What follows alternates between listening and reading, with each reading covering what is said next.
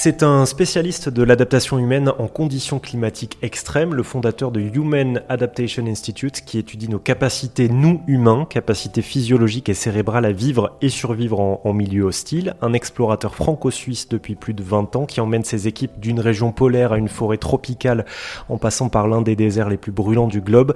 Nom de code de cette opération Deep Climate. Il en revient tout juste d'ailleurs. Bonjour Christian Clot. Bonjour. Comment ça va déjà? Est-ce que la réadaptation à notre climat, pour l'instant, en tout cas euh, relativement tempéré, se passe bien pour vous? Ouais, ça va.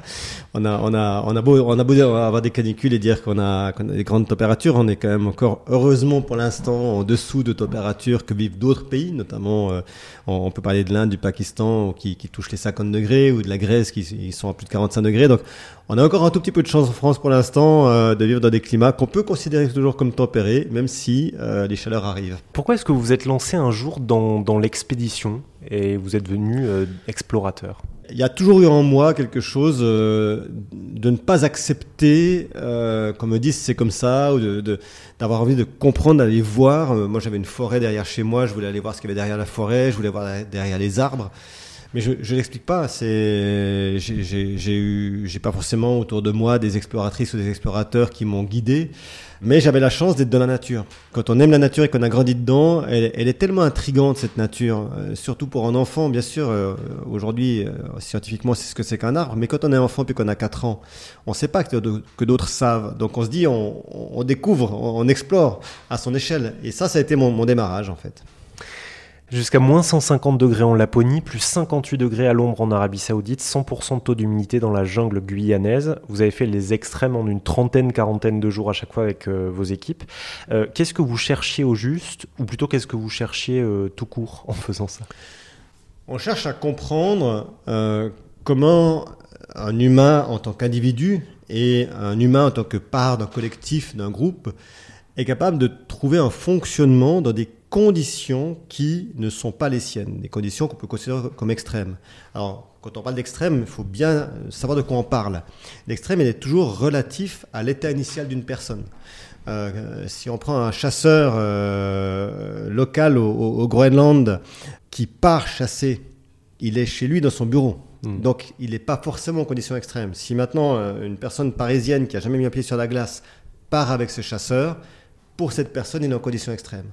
Donc moi, ce qui m'intéresse, c'est vraiment le basculement. Ce moment où une personne est dans un état, dans une condition, dans un système de vie, et qui va, du jour au lendemain, ou, de manière un peu plus lente, basculer dans un nouvel état de vie, dans lequel il va devoir euh, soit s'adapter, et, donc pouvoir continuer son périple en tant qu'être humain, soit malheureusement bah, éprouver des difficultés majeures.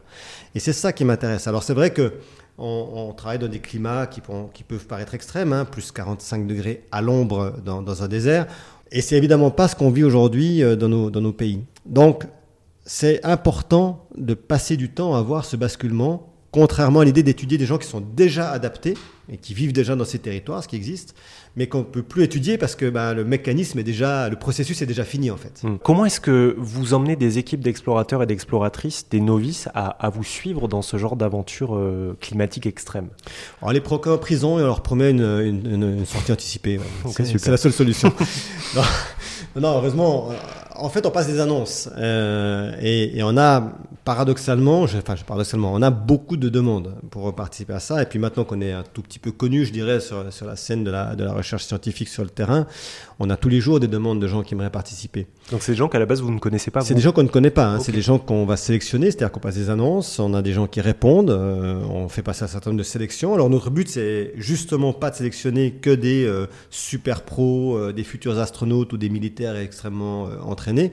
C'est justement vraiment d'essayer au maximum, alors avec tous les billets que ça comporte quand on a seulement 20, 20, 20, 20 30 personnes, de représenter un peu la société d'aujourd'hui hmm. et d'avoir des personnes qui sont euh, peut-être sportives mais d'autres pas du tout. Des personnes qui travaillent dans des bureaux, euh, d'autres qui travaillent plutôt sur le terrain, euh, des personnes qui sont très aisées financièrement, puis d'autres personnes qui sont plutôt RMI. bref, ce qu'est notre société d'aujourd'hui. Et parce que c'est important de considérer que, alors que peut-être avant on pouvait dire seules les personnes qui ont des métiers particuliers vont être confrontées à des changements profonds, aujourd'hui je crois qu'il faut être sincère, tout le monde va devoir changer et va être confronté à des changements profonds. Et je crois que ça, c'est pas encore tout à fait compris. On, traverse une période inédite pour l'humanité, vous venez de le dire, euh, une phase de changement sociétaux, environnementaux, technologiques.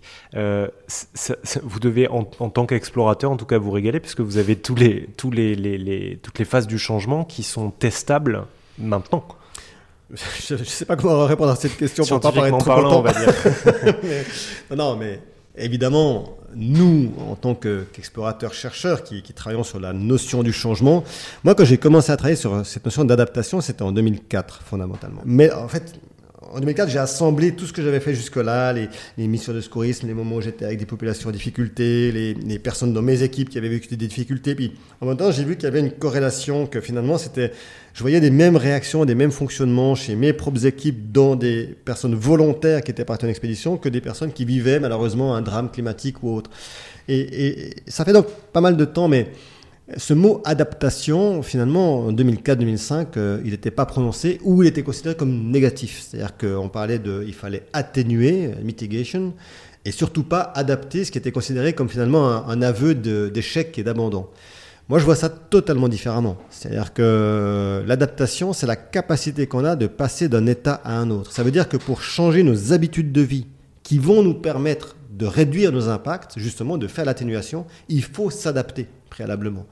Donc c'est vraiment de, ça que c'est parti. C'est cette réalisation que si on ne comprend pas la mécanique adaptative, si on ne peut pas apprendre aux gens à se, transformer sans douleur, parce que finalement aujourd'hui, euh, bah, qu'est-ce qu'on fait? On attend une crise, on a mal, et puis on essaie de réagir tant bien que, mal pour s'en sortir. On réagit, on agit on réagit. on réagit. Et moi j'aimerais pouvoir aider les personnes non seulement à réduire l'impact que nous avons sur notre planète, mais arriver à le faire sans être dans une souffrance parce qu'on a l'impression qu'on nous arrache quelque chose qu'on aime. Christian, euh, vous, votre, euh, votre émerveillement à vous, alors celui qui vous booste à faire changer les choses à votre échelle, c'est quoi? C'est à la fois un émerveillement et à la fois une, euh, une crainte. C'est déjà de voir les forêts dans lesquelles moi j'allais enfant, les forêts du Jura, la forêt du Rizou, qui est en train de s'assécher de manière terrible, où le, tiers des arbres est déjà presque en train de, mourir, alors que c'était une forêt ultra vivante, ultra riche. Je me rends compte que de voir cette forêt-là me, rappelle à quel point c'est important d'agir, de protéger, de faire en sorte de faire bouger les choses. Euh, et à côté de ça, quand je vois une pousse, euh, une pousse d'arbre qui est en train de, se régénérer euh, à côté d'un arbre peut-être mort, et que je vois une feuille qui apparaît, euh, belle, euh, verte à souhait, avec, euh, avec des couleurs limpides, je me dis, ben, c'est pour elle que je me bats. moi, moi, je, m'émerveille de tout. C'est peut-être ma force d'ailleurs, hein, par rapport à mon vécu. J'ai envie de voir le beau. Et, je le cherche. Et quand je le trouve pas, ben, je le recherche encore. Parce que je sais qu'il n'y a pas un endroit du monde, même dans les pires endroits où j'ai été, où il n'y a pas quelque chose ou quelqu'un ou un élément qui, qui ne peut pas m'émerveiller. On espère qu'après avoir écouté cette interview, vous, chercherez vous aussi votre émerveillement, votre émerveillement du jour peut-être. Merci Christian Clos. Merci beaucoup.